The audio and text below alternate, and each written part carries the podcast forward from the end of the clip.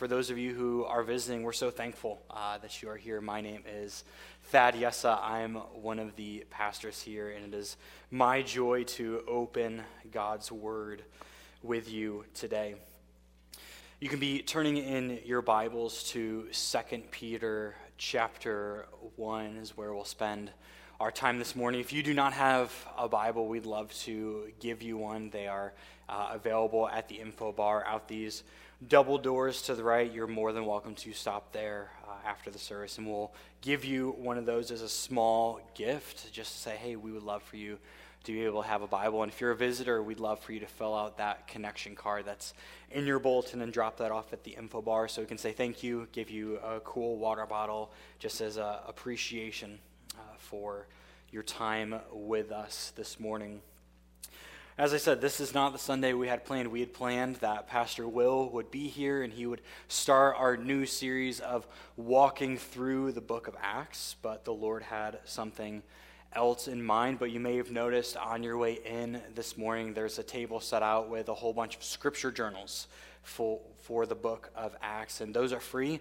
Feel free to grab one after the service and use that throughout our next sermon series. It has on one page all the verses in Acts, and on the next page is a place where you can take notes for your studying and helping you as we walk through the book of Acts as a church.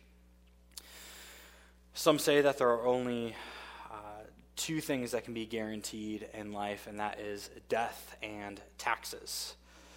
You might be thinking, why are you talking about death and taxes? We just started this new year, and simply put, because I had a professor in college who added something else to that. He said, There are three things that I know. He said, Birds fly, fish swim, and Christians grow. Now, you might argue that not all birds fly, and that's okay. For my love for professor, will say it, it works out that birds fly, fish swim, and Christians grow. That, in fact, as a part of the Christian life, growth is part of it. Growth is a natural thing. That when you have a baby, if it's getting all the proper nutrients, if it's healthy, it will slowly start to grow. Taller, stronger mental capacity. That growth is a natural aspect of life. Growth should also be a natural aspect of the Christian life that the more we go on in this life, we should look more like Jesus. And that's where our attention is drawn in the book of 2 Peter, chapter 1, verses 1 through 11. I'll ask that you stand as you are able for the reading of God's word. We'll read all 11 verses as we begin our time this morning, and then I will pray for us. The scriptures say Simeon Peter, a servant and apostle of Jesus Christ, to those who've obtained a faith of equal standing with ours by the righteousness of our God and Savior Jesus Christ. May grace and peace be multiplied to you in the knowledge of God and of Jesus our Lord. His divine power has granted to us all things that pertain to life and godliness, through the knowledge of him who called us to his own glory and excellence, by which he has granted to us his precious and very great promises, so that through them you may become partakers of the divine nature, having escaped the corruption that is in the world because of sinful desire. For this very reason, make every effort to supplement your faith with virtue and virtue with knowledge, and knowledge with self control, and self control with steadfastness, and steadfastness with godliness, and godliness with brotherly affection, and brotherly affection with love. For if these qualities are yours and are increasing, they keep you from being ineffective or unfruitful in the knowledge of our Lord Jesus Christ. For whoever lacks these qualities is so nearsighted that he is blind having forgotten that he was cleansed from his former sins. Therefore, brothers, be all the more diligent to confirm your calling and election. For if you practice these qualities, you will never fall. For in this way there will be richly provided for you an entrance into the eternal kingdom of our Lord and Savior, Jesus Christ. This is the word of the Lord. Thanks be to God. Let us pray. Our Father, there are many things this morning that could cause distraction for us. Perhaps it is loved ones who are sick worries about what this new year will bring, sin in our life. Father, we pray that you would remove these distractions. That this morning we would focus on the truths of your word and be shaped and changed by them. That all of our worries and fears will be squelched by the good news of the gospel. That perhaps this morning we are weary and tired. Let us be refreshed with the good news of the scriptures that you have loved us and you have sent Jesus to die on the cross for our sins, that we might be changed into the likeness of Christ. We ask for the Spirit's help this morning, that He would give us understanding of what the text means and how it is we are to apply it to our lives. We pray this in your Son's precious name. Amen. You may all have a seat. The question that we need to ask this morning is how do we know if we are a true disciple? And I think the first way that which we can do that is through knowing. We actually know, and you might be like, okay, well, what does that mean to know? And what I mean by that is more than just having intellectual knowledge, more than just knowing a bunch of facts. Like, there's some of you out here where I could list out a bunch of different jobs, the occupation that you have. I could name some of your children. I could say where you live, and I know facts about you, but it doesn't mean that I know you well. I just know a bunch of facts about you. Versus the way that I know my wife, that I know what I do makes her tick sometimes, that I know what her favorite snack is, that I know what her hopes and dreams are, that I know her in more than just an intellectual way. What Peter is telling us here is that we need to know God more than just facts about God. That if we want to go through this life as a follower of Jesus, facts will not merely cut it. That we can't just be content with knowing a bunch of facts about God or the scriptures, but that we actually have to experience a personal relationship with Him. That it's actually really easy to think you know Jesus, but merely you just know about Him. You could say that, yeah, I know He is the Son of God. I know that he is the second member of the Trinity, that he was a healer, that he walked on water, that he performed many miracles. But knowing all of those things won't bring about salvation. You actually have to turn to him and say, Jesus, you did something that I could not do. You offered your life up as a sacrifice for my sins, not your sins, but mine. Not because you deserve to die on the cross, but because I deserved to die to my sins. And because of that, I trust in you completely. Now, how do we gain this type of knowledge? How can we know Jesus in a more intimate way? I think there's two ways in which we can do this, and the first is through the gift of faith. We just celebrated Christmas, and if you're anything like me, you love getting Christmas gifts or just gifts in general. It's always nice when someone comes and says, Hey, I got this for you. It shows a certain care, a certain investment, a certain affection that someone might have towards you. And it's the same way with faith that this faith is given to us not because we deserve it, nor is it given through our own merits or our own righteousness that God looked and said, Man, Thad, you do so many good things. I want to give you this blessing of the gift of faith. but in fact, it is given merely and only through the loving kindness of our God who made this righteousness possible for us through his Son, Jesus. By his righteousness, we can stand as his children in his presence, where prior we could not come before God because he was a holy and perfect God who says, I cannot be around sin because I am fully holy and fully perfect, and your sin separates you from me. But because of Jesus' death on the cross, we can come near to the God of the universe and we can lay bare our burdens, needs, desires, and sinfulness and say, God, you are the God who saved me, and he welcomes us.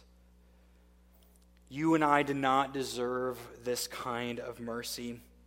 He could have simply said, Hey, I will offer you salvation and then release us, like prisoners who serve their time and say, Okay, don't go and do more crime. But he doesn't treat us as released prisoners, he treats us as sons and daughters. That he welcomes us into his presence. That he says, instead of looking at your wicked deeds, when I look at you, I see the righteousness of Christ. And he made us righteous through Christ's death, that we might be brought near to him, and one day we will spend eternity with him in heaven. And this is all a gift that he offers freely to us.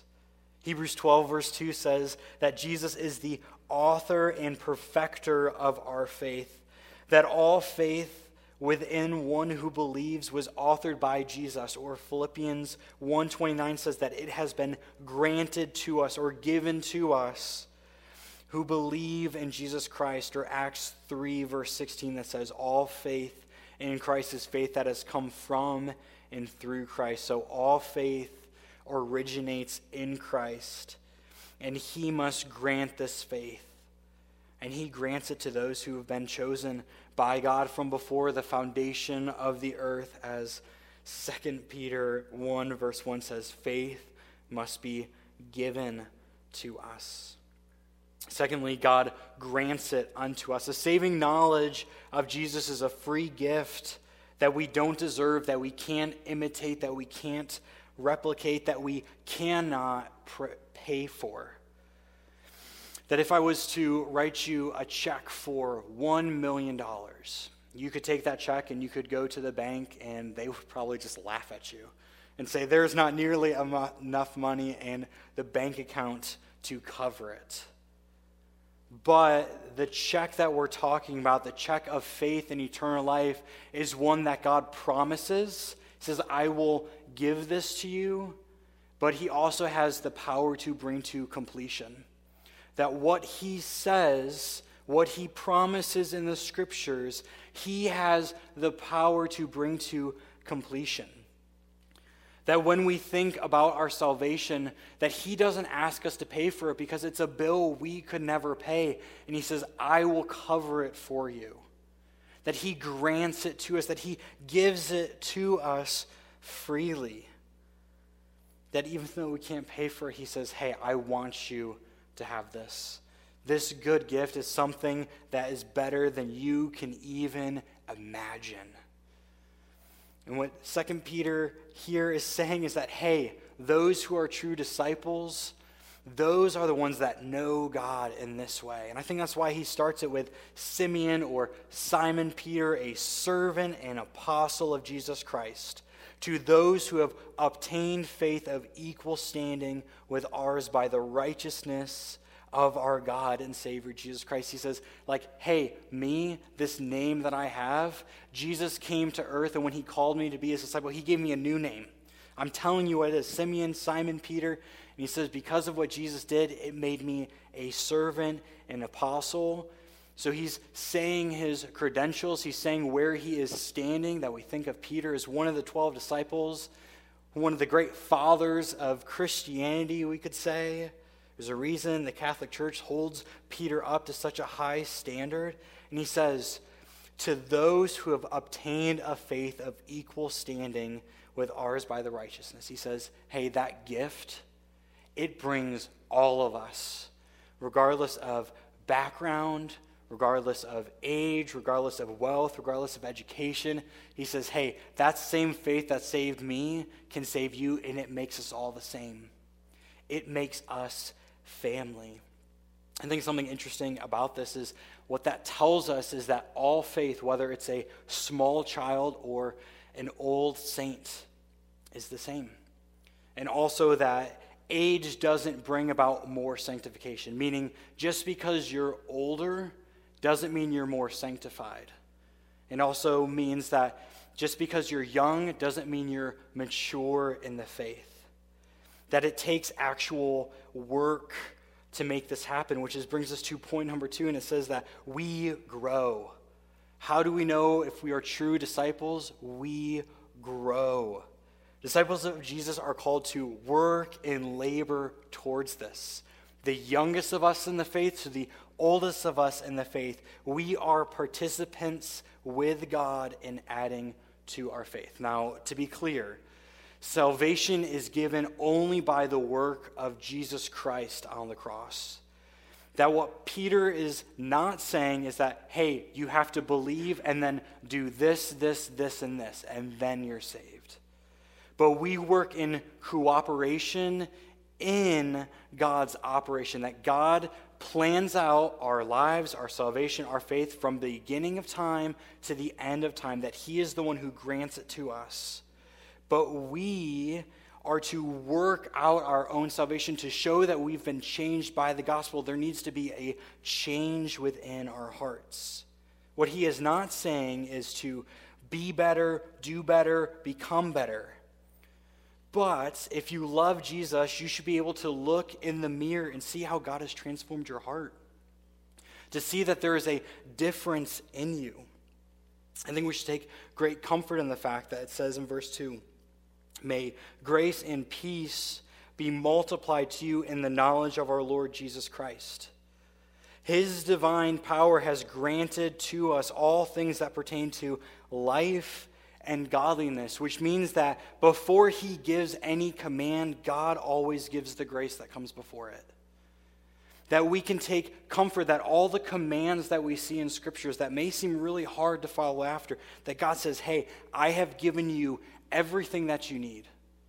Whatever you need to grow more in your sanctification, whatever it is you need to find peace, whatever it is you need to find comfort, God says, Hey, I have given it to you Everything that you need is found in Christ and in the gospel. Now, why does God give us these commands? I think He gives them to us because they enlighten our darkened hearts. That God's salvation of us includes teaching us what is right by giving us instructions and commands and remaking our hearts so that we love what is right. That when we are saved, it's not that there is this instant transformation and we are all completely perfect, living just like Jesus, but there is this work that happens in our heart that changes us, that we now desire things we didn't previously desire. That once we desire the things of the world and now we desire the things of Christ. That once we didn't desire to read the Bible, now we desire to read the Bible. That once we weren't communicating with God and now we're talking to God in prayer that the commands of scriptures are meant to enlighten our darkened hearts. That it says, hey, you want to know what it looks like to live in light of what God has done in your hearts? Read the Bible, it'll tell you what God wants you to do. God's laws are not meant to suck the fun out of life, but they're meant to be like railroad tracks pointing us in the right direction. It says, hey, if you want to look more like Jesus, follow this path. It's pointing us in the direction to go. But train tracks are pointless without a train, and a train is pointless without tracks. That it's putting us in the right direction, but it's only through the Spirit's working in our hearts, causing us to follow and obey the commands of Scriptures, that we start making it down the track to start to be more like Jesus. Author Jerry Bridges puts it this way God's love provides us with a motivation for obedience while God's law provides the direction for the biblical expressions of love. That God's love should be our motivating factor to follow God's law. That we don't follow the God's law because we're like, man, if I don't do this, I'm going to be sent back to hell. Or if I don't do this, God is going to love me less. But our motivation, in fact, is because God has loved me so much, I want to be more like Him. I want my life to be changed to look more like Him. I think, secondly, God gives us these commands because they limit the damage of our sin. When we sin, we hurt God, we hurt others, we hurt ourselves. That the law that God gives us, these command of Scripture, is saying, like, hey, if you want to live a life without pain or sorrow, like, don't give in to sin. Says, start following after these ways because these ways will protect you. Because sin is like a rock in a lake that when you throw it in, the ripples keep going out, and you don't know how far it'll go or who all it will affect. But following the commands of God will limit the damage our sins can do to other people or ourselves. I think, thirdly, the reason God gives us these commands to help us grow is disciplining ourselves to practice certain behaviors helps us develop a love for them. That by following these commands, we actually learn to love and cherish and follow after them. That the more we read the Bible, the less of a chore it becomes. That the more time we spend in prayer to God, the easier it comes to have longer conversations with Him. And not just thank you, God, for this food, that it becomes enjoyable over the weekend, I, my wife and I, we moved to a new house, and one of the guys who was helping me move, I was sharing with him uh, goals for the new year, and one that I've had on my New Year's resolutions list for 15 plus years is to run a half marathon. And I'm like, this is the year. And he goes, what stops you from doing it? I'm like, well, I hate running. I hate doing it. And he told me, he's like, well, you just got to do it. You just got to get up every day Start running a little bit, keep going, adding more to it. And he talked about this runner's high, this experience you get once you start doing it and it starts to become enjoyable. And it's the same thing with our spiritual disciplines that God gives us these commands so that they become enjoyable to us. That when we see God's commands and laws, that we shouldn't be like, oh my goodness, I don't want to do this but instead we get to do it. We get to have communion with God. We get to know what God wants us to know from His scriptures. We get to talk to God. That the more we follow in these footsteps of the commandments, the more we develop a love and natural rhythms for them. And as we think that since God has given us power for godliness, that we should strive to become more godly. That he says, Hey, I've given you everything you need to do this. All power, divine power that pertains to life and godliness. You get that. That's a promise of God that, hey, I've given you everything you need to strive to be more like Jesus. He doesn't just throw us in the deep end and say, hey, you got to figure it out. Hey, you got to wade your way through. God equips us with everything that we need to look more like Jesus. Because faith isn't just this impractical thing, faith is actually very practical. This list that we're going to work through isn't just a nice list of platitudes, this list is distinctly Christian.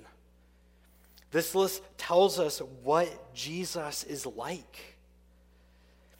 And it says, for this very reason, make every effort to supplement your faith. He says, because you've been saved by the gospel, these are the things you should start working, desiring to strive after doing.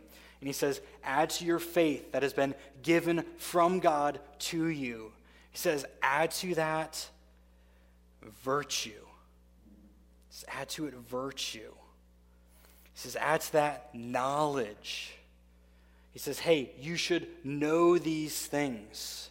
Know what the scriptures say. Know what it tells you. Know how it wants you to live. That faith to virtue that Christians of all people should be exceptionally good, morally excellent, kind, not because we feel obligated, but because we're motivated by the fact that God is like this. And so we pursue after. We say, hey, my faith should cause this change, that I should be a good person. And to our virtue knowledge, the Christian faith requires us to learn in order to grow. That's why God gave us this kind of roadmap, instruction manual. He says, hey, you want to know what I'm like? Read the Word.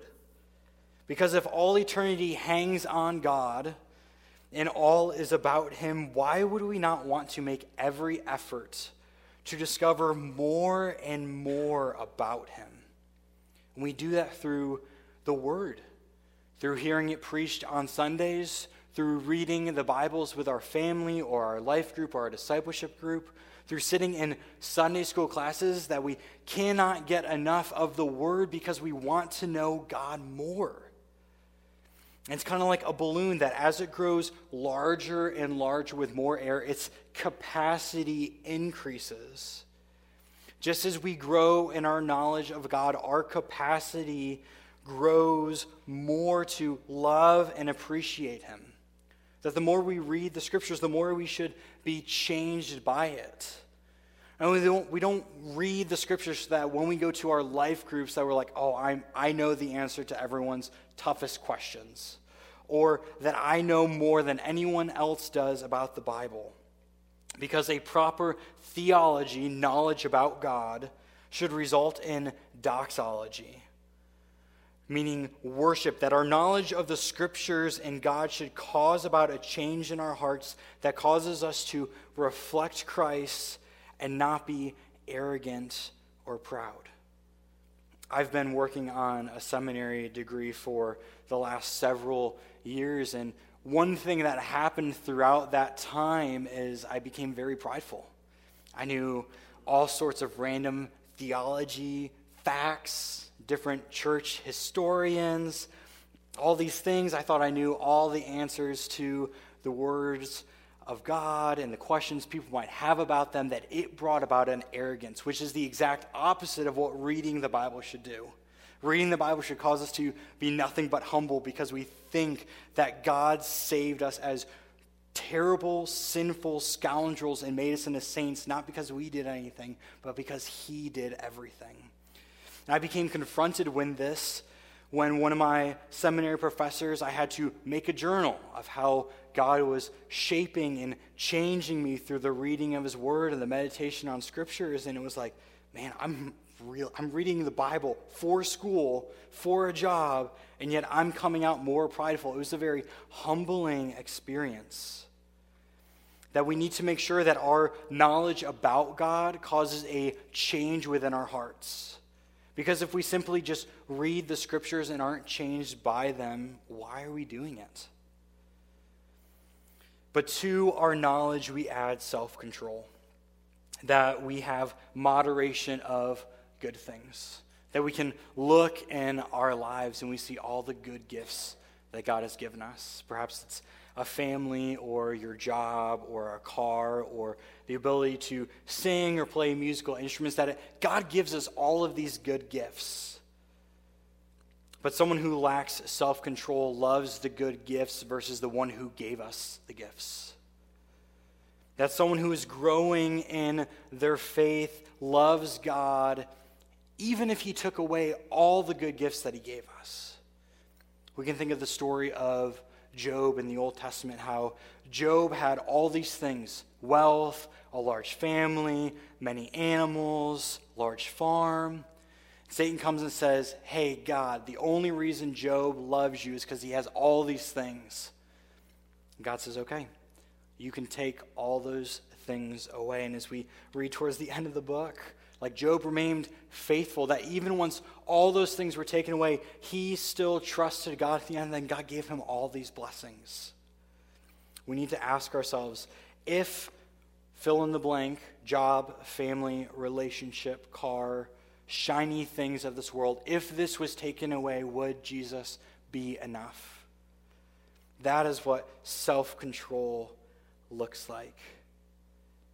And not just self control, but self control, it says it leads to steadfastness, that we're able to weather the bad things, That when the storms of life come and they hit you hard, that we remain steadfast in the promises of God, that we remember that those promises that He makes to us, that He wants good for us and not wicked, that He's going to bring us to completion, that He cares about us, that He loves us, that we remember that not only does He make the promises, but He's got the power to keep those promises.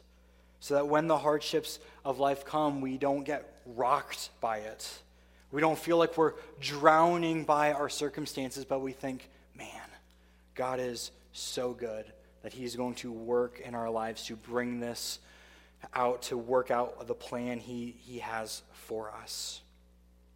Steadfastness leads to godliness, to grow in godliness, to grow in holiness, to hate sin more. That we remember that the gospel frees us from the shackles of sin that once we were slaves to sin, that we could do only sin. But the gospel frees us, removes the shackle, and says, You don't have to sin anymore. That you are freed from it. That when temptation comes, you can say, No, that is okay. I love Jesus more than this temptation. That when we sin, it's simply because we decide to worship ourselves instead of God. In these last two, it says godliness, brother affection, and love. That as we grow, as we work out, as we become more like Jesus, we should have love for those inside the church as well as those who are outside the church. That faith leads to love. That knowing Jesus leads us to love all people. Now, if you've been in church for a long time, or perhaps you're a skeptic of the church, you might be thinking, okay, that's all well and good that those who are growing in their faith grow in their love. Well, why don't Christians always love each other? Well, I think the simple answer is we aren't perfect. But Lord willing, we're, we're growing to become more like Jesus. Simply put, we, we are on this road to sanctification.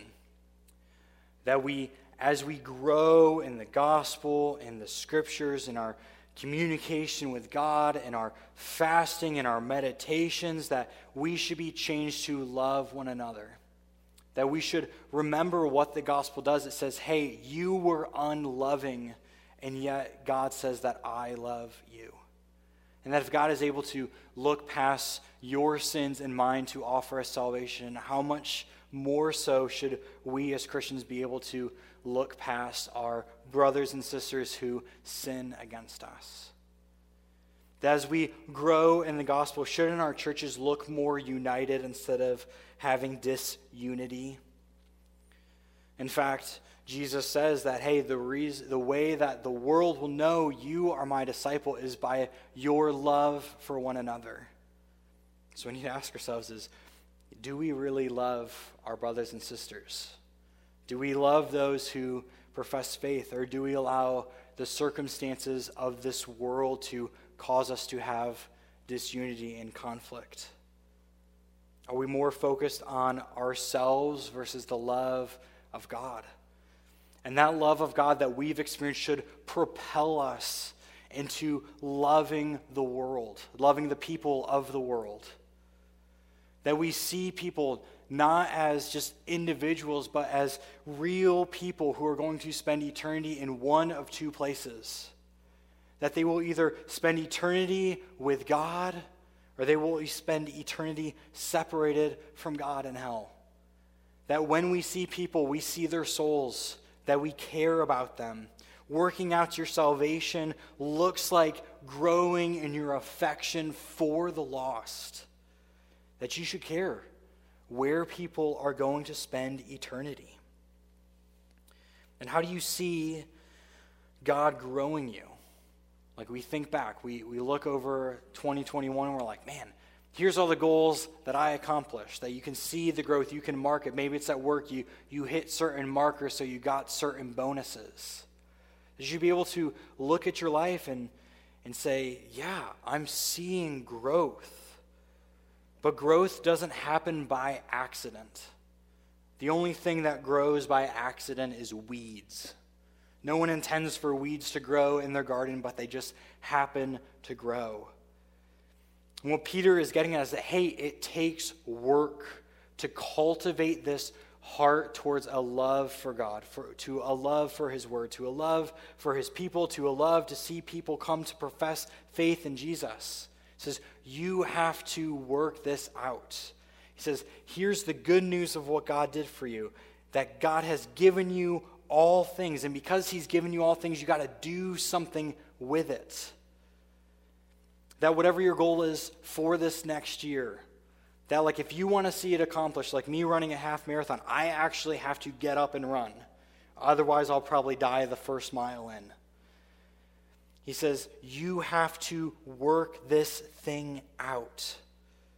Strive for it. Keep walking, keep running, keep swimming, keep moving down the railroad towards Christ likeness. And lastly, we see that we should overflow as a result of what God has done. We'll read verses 8 through 11.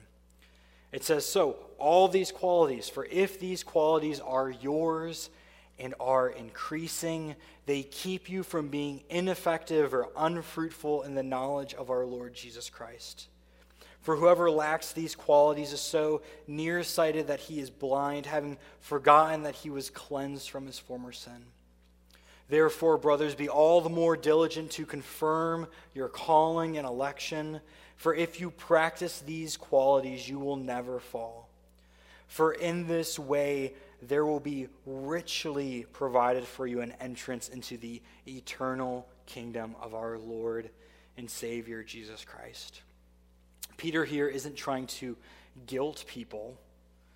He's trying to remind the audience of what God is doing in their lives. That as we walk with God, that He fills us with His goodness, that the Spirit indwells us, that His goodness should spill over out of us. Like the child who says, like, oh, I can fill up my own glass, and as they start to pour, you get real nervous because it gets close to the top and it overflows.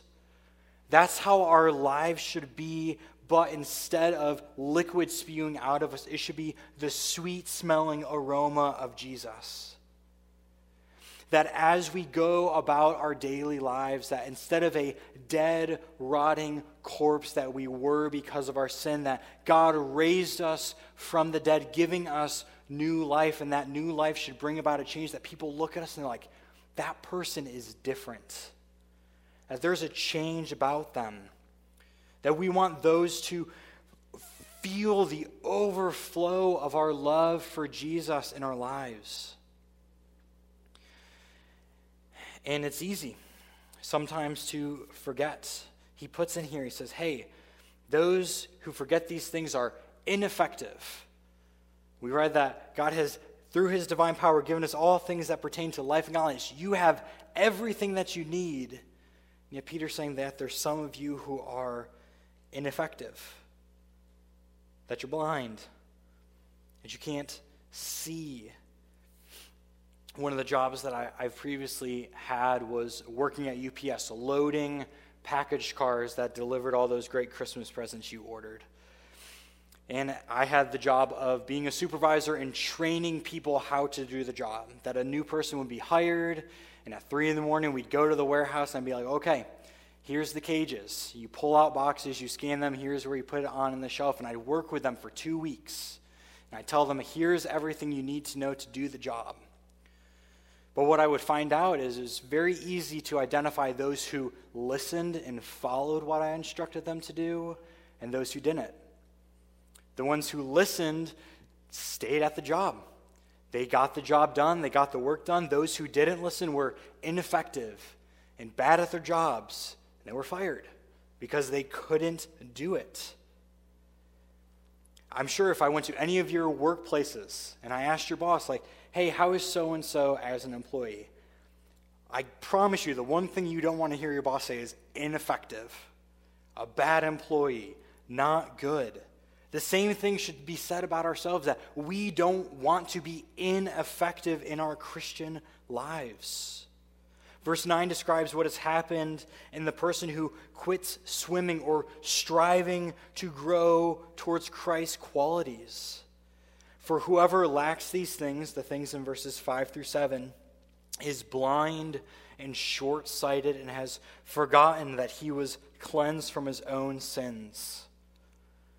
The problem with the person who does not strive towards all the fruits of faith is that he is blind in two directions. When he looks to the future, it's all kind of hazy. The promises of God are swallowed up by the worldly longings. I think this is what it means to be short sighted. That when this person that Peter's describing looks at the past, the forgiveness that made him so excited at first is now forgotten.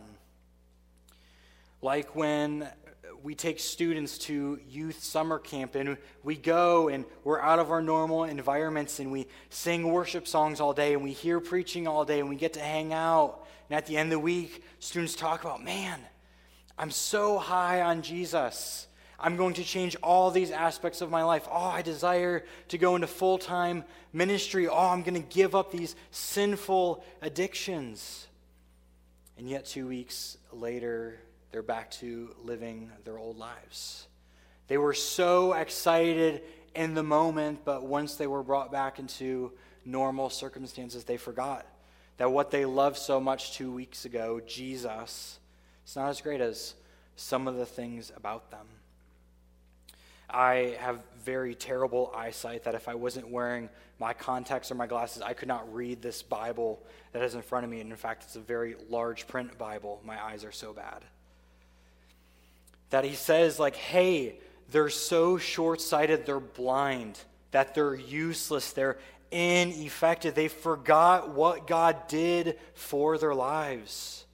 That just as in verse 3, the power of godliness flows through the knowledge of God, so in verse 9, blindness to the past and future work of God blocks the power and leaves them limp, unable to continue forward, drowning in the waves of life, drifting towards destruction because they cannot see the goodness of Jesus and all that he's offered them because they aren't overflowing with the goodness of Christ in their hearts. They've just forgotten.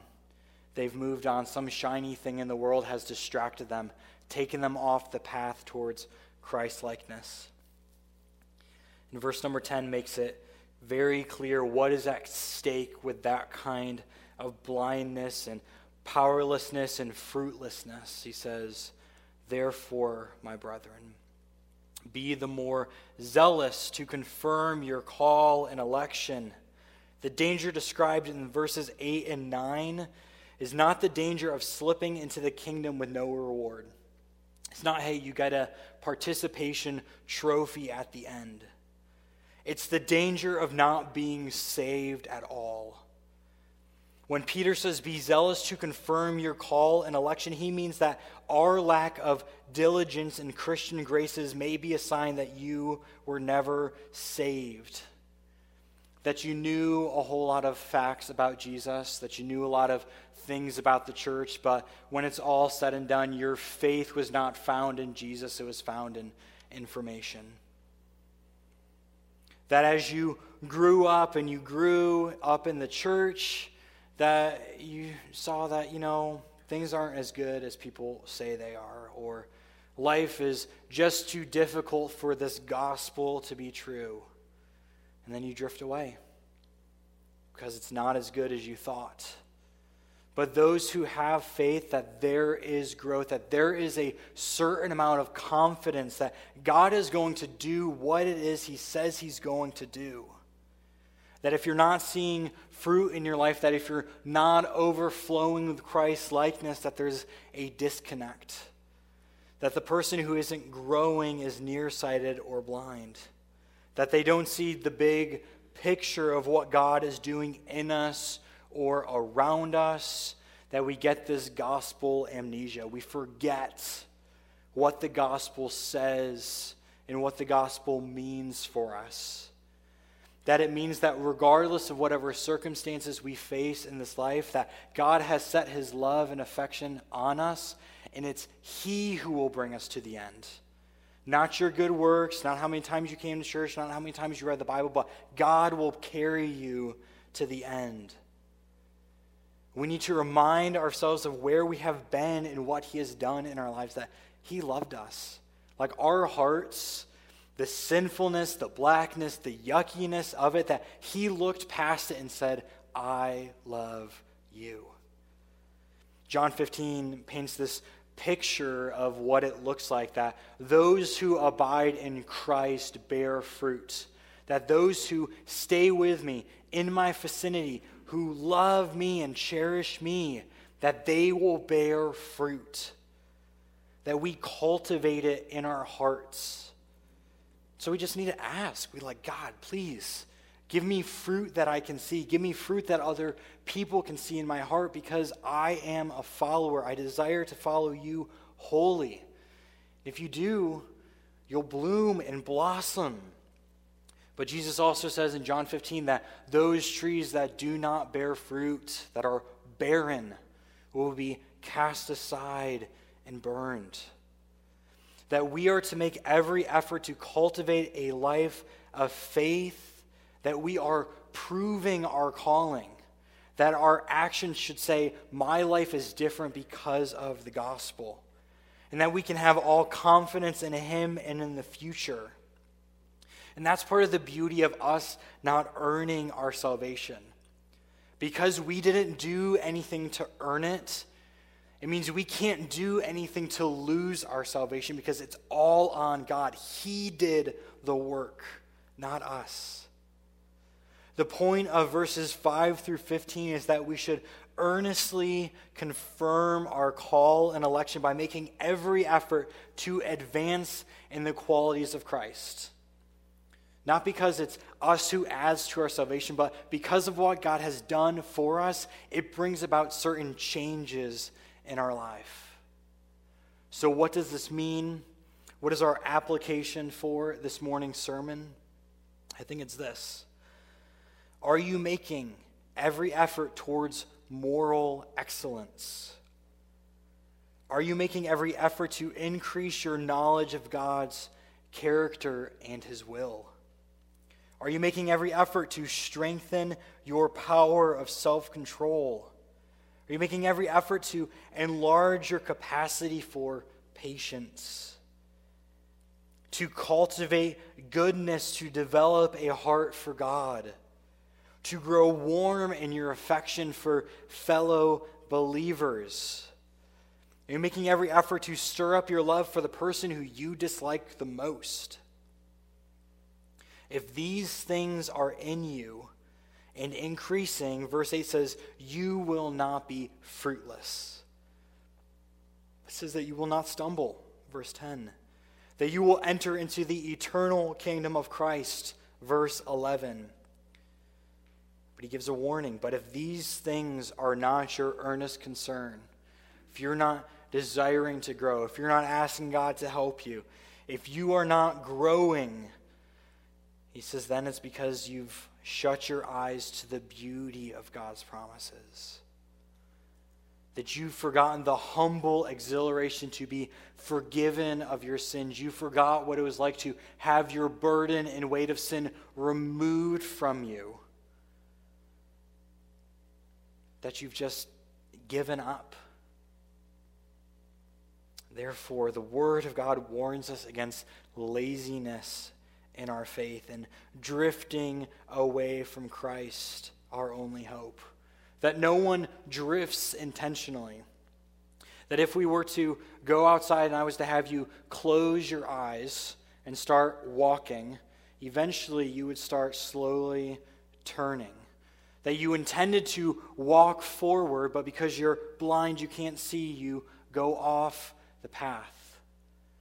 That it's not an overnight decision, but it's a slow and steady drifting away. And those who drift away never experience the true faith and the true life that the gospel offers. The Word, the Bible, the Scriptures encourage us. There's a reason it uses this like wartime language often.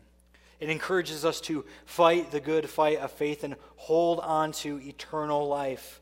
1 Timothy 6 12 and 19. To lay aside every weight and sin which clings so closely and run with perseverance the race that is before us. Hebrews 12 1 to press towards the goal of the prize of the upward calling of God in Christ Jesus. Philippians 3:14 to advance and grow and go forward in our virtue and knowledge, self-control and patience and godliness, and brotherly affection and love. 1 Peter 1, 5 through 7. And in this way to reassure our hearts and make our confidence firm that we are indeed called to share in God's glory and his excellence. 2 Peter 1, 10 through 3 that hey, you want to know what it's like to be a disciple, you want to know if you're following after Jesus, look at the fruit. And it's not there. Ask God for it. To keep persevering because this is the promise of God. For in this way, there will be richly provided for you an entrance into the eternal kingdom of our Lord and Savior Jesus Christ riches that we cannot even imagine if we persevere in the faith.